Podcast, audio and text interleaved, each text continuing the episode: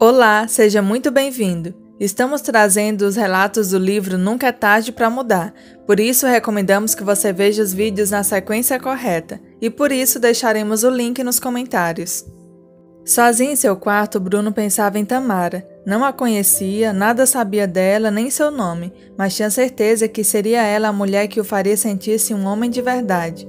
Com a porta trancada, ligou o computador navegando por sites simpatizantes das causas islâmicas era uma coisa inusitada aquele interesse de Bruno por tudo que se relacionasse ao mundo árabe. Fascinado pela história daquele povo, imaginava como seria feliz se nascesse num país de maioria muçulmana, onde poderia extravasar seu ódio aos judeus e colocar as mulheres no lugar de subserviência a que foram destinadas. Ao computador, não se cansava de ler e reler as matérias relativas a dois de seus grandes ídolos, que eram dois estudantes americanos responsáveis pelo massacre no Instituto Columbine além do famoso atentado ao World Trade Center, o que colocava Osama no topo de suas preferências. Nem o próprio Bruno conseguia explicar aquela fixação.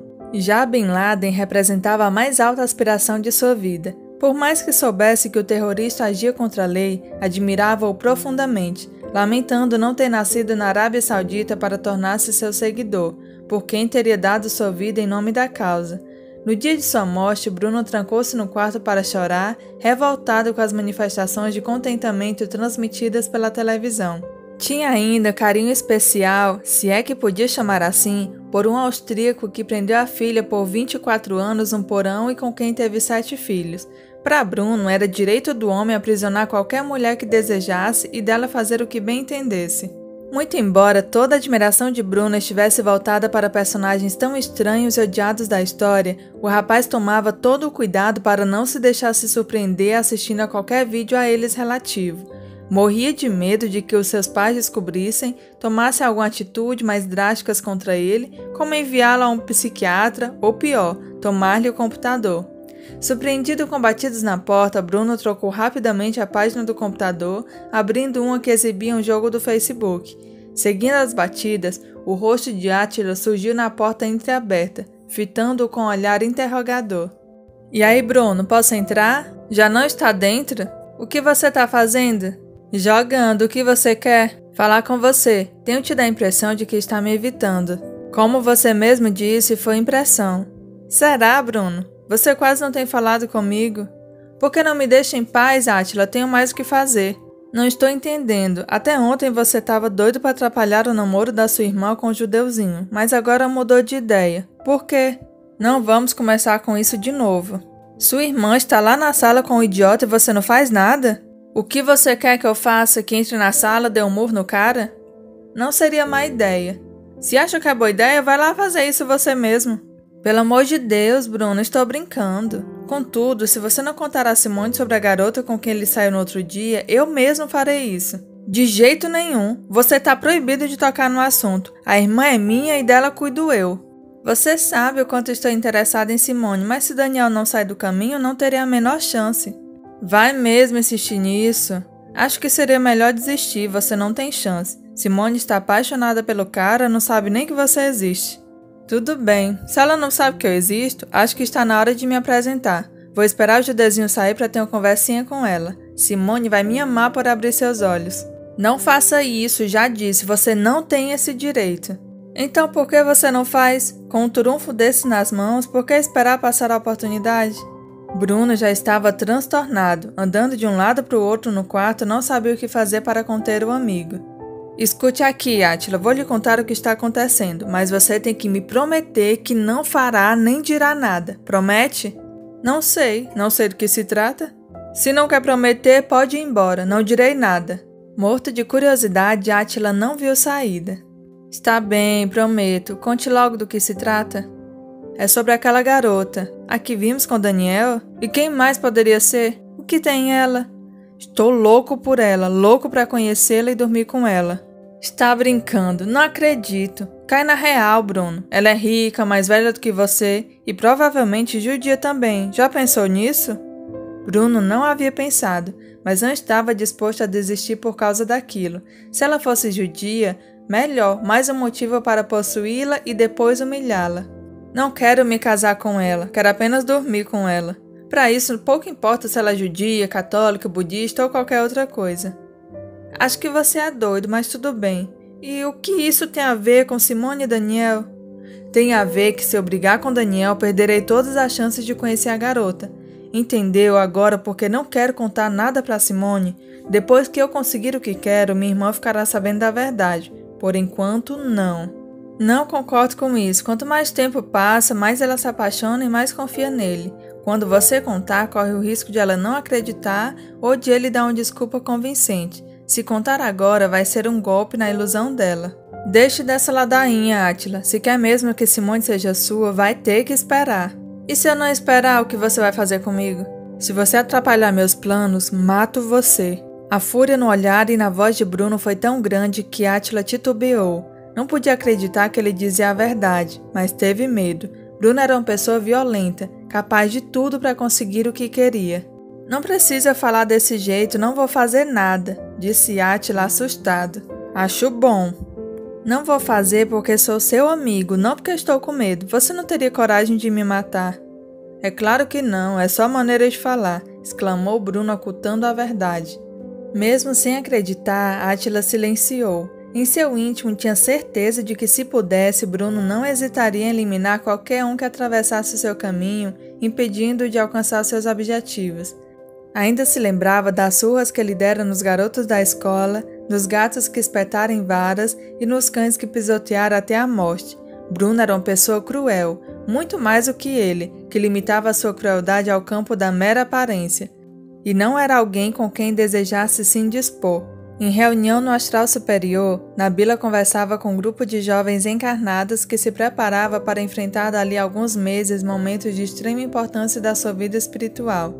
Eram ao todo 13, sendo 10 meninas e 3 meninos com idade entre 12 e 17 anos. Tem certeza de que desejam prosseguir com esse intento? Indagou ela olhando-os um a um. Sabem que podem desistir, Ricardo respondeu: Não podemos, ou ele não nos perdoará nunca. É um erro supor que o perdão deriva da vingança. E Sarita questionou: Isso não seria justiça?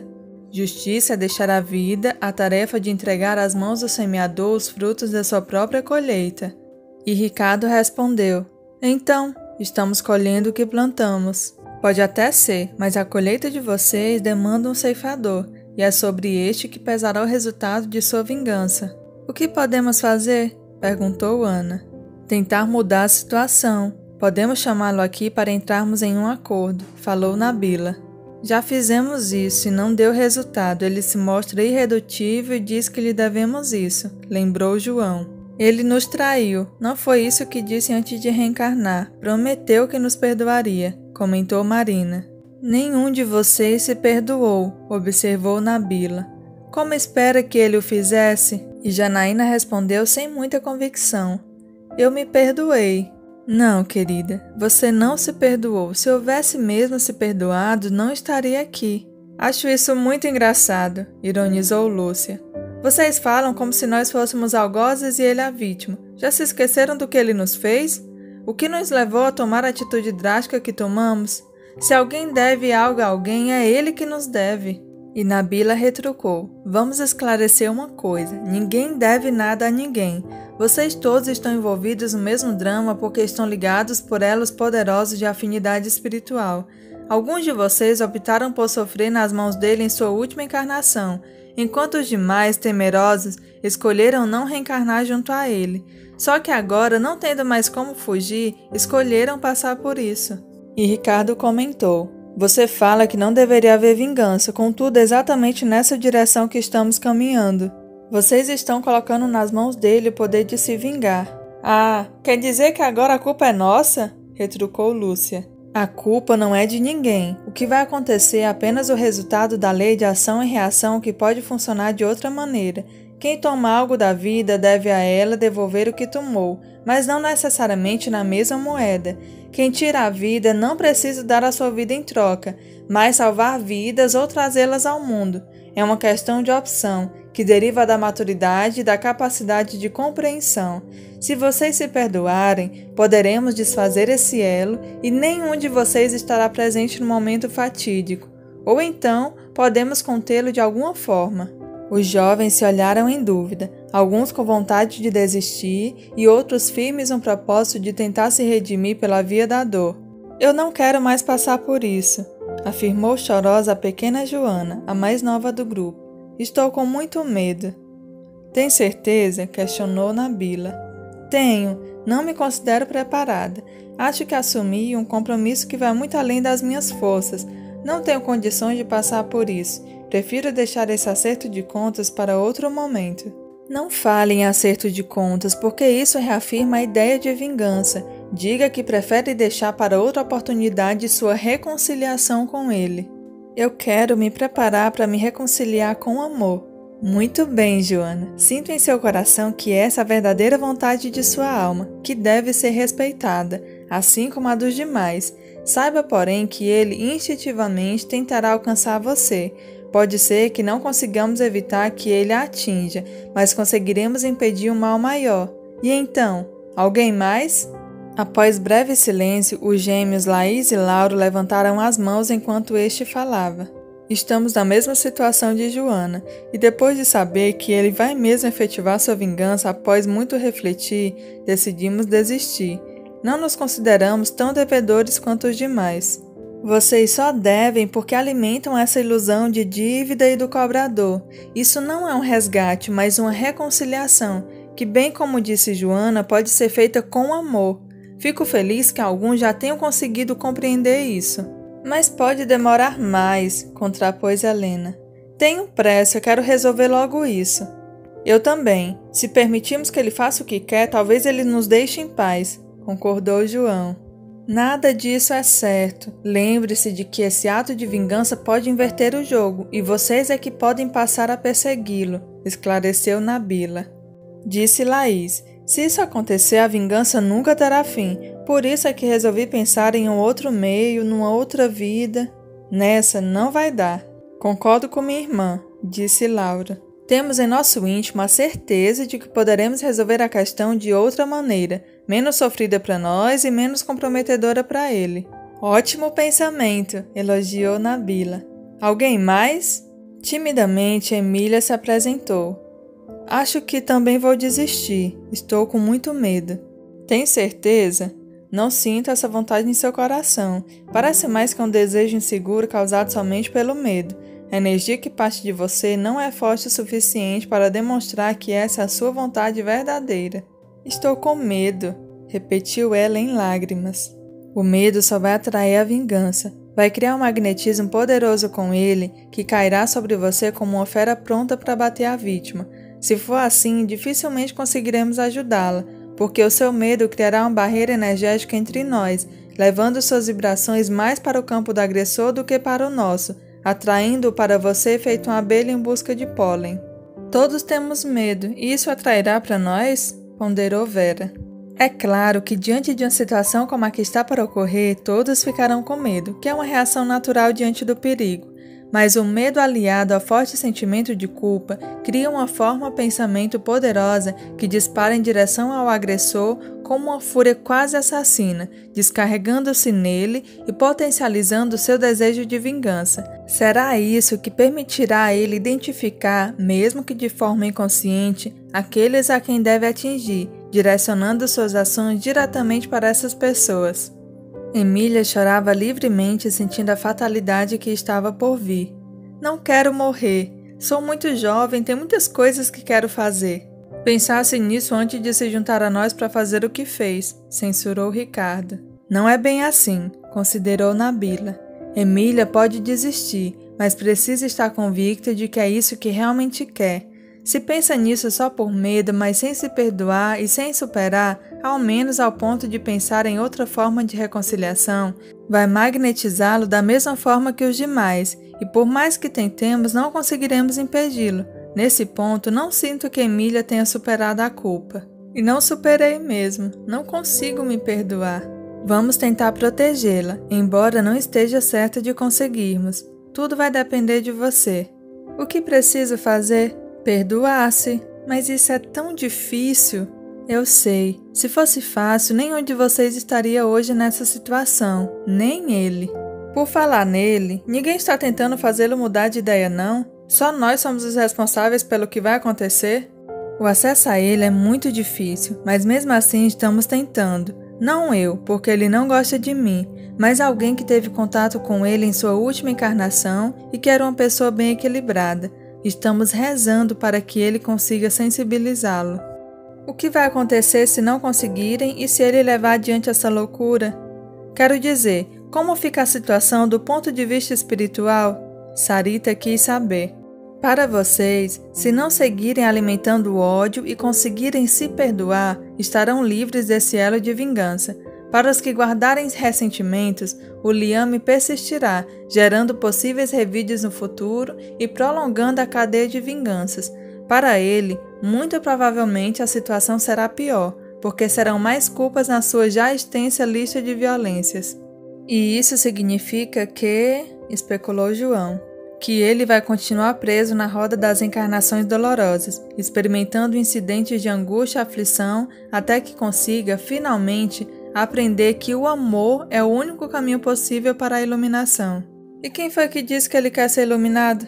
Pessoas feito ele só se comprazem na escuridão, ironizou Ana. E isso não é inteiramente verdade. A escuridão é apenas um refúgio, um estado em que é possível ocultar pensamentos sombrios, mas não é a meta final de nenhum espírito. Mais cedo ou mais tarde, todos atravessam para o universo de luz, porque o rio do sofrimento deságua inexoravelmente no oceano cristalino do amor. Encerrada a reunião, Nabila fez uma prece fervorosa, pedindo a Deus que mantivesse a fé das pessoas envolvidas naquele drama. Em seguida, cada um dos jovens retornou aos seus lares, retomando seu corpo físico adormecido, sem guardar impressões da noite anterior. Ao mesmo tempo, Abdul esforçava-se para alcançar a mente de seu protegido, sem obter nenhum sucesso. O coração do rapaz, cercado por energias obscuras, não se abria às sugestões do invisível. Apenas os espíritos do submundo astral tinham acesso a seus pensamentos, neles insuflando o ódio e o desejo de vingança. Alguns eram antigos companheiros desencarnados na mesma época que ele, mas que não haviam logrado autorização para reencarnar. Assim, afastados da convivência na matéria, seguiam realizando seus intentos por intermédio dele, sem que ele soubesse que dava guarida aos planos infames de seus comparsas, em tudo sintonizados com os dele. Alheio ao que se passava no astral ao seu redor, Bruno continuava ligado às suas loucuras. Os espíritos das sombras que gravitavam ao seu redor nem se davam conta da presença de Abdu, que se encontrava em vibração muito mais sutil do que a deles, isso dificultava ainda mais a percepção de seu protegido. Absorto pelas ideias insanas alimentadas pela súcia igualmente ensandecida. Sem meio de agir, Abdu fez uma poderosa oração, deixando os espíritos das sombras desconfiados. Podiam não o ver, mas sabiam por experiência própria que aquela sensação provinha da presença de algum ser de luz. Mesmo assim, não se intimidaram. Eles eram muitos e já haviam dominado os pensamentos e o coração de sua presa. Após deixar o ambiente um pouco mais leve, Abdu virou as costas e sumiu. Os espíritos trevosos, percebendo que estavam sozinhos, investiram novamente contra o rapaz, acompanhando com euforia as imagens do computador que se desenrolavam diante de seus olhos. Passadas algumas horas, o cansaço fez tombar as pálpebras de Bruno, levando-o a desligar o aparelho. Os espíritos satisfeitos com o que viam retiraram-se, deixando-o sozinho. Na mesma hora, o sono se abateu sobre ele, levando Bruno a deitar-se na cama e imediatamente dormir, mergulhando em sonhos agitados, polvilhados de ódio e sangue. Traremos a continuação nos próximos vídeos. Lembrando que às vezes é necessário que façamos o resumo de alguns trechos, por isso recomendamos a leitura completa do livro. Também deixamos recomendações de leitura na descrição dos vídeos. Muito obrigada, Deus abençoe a todos e até o próximo vídeo.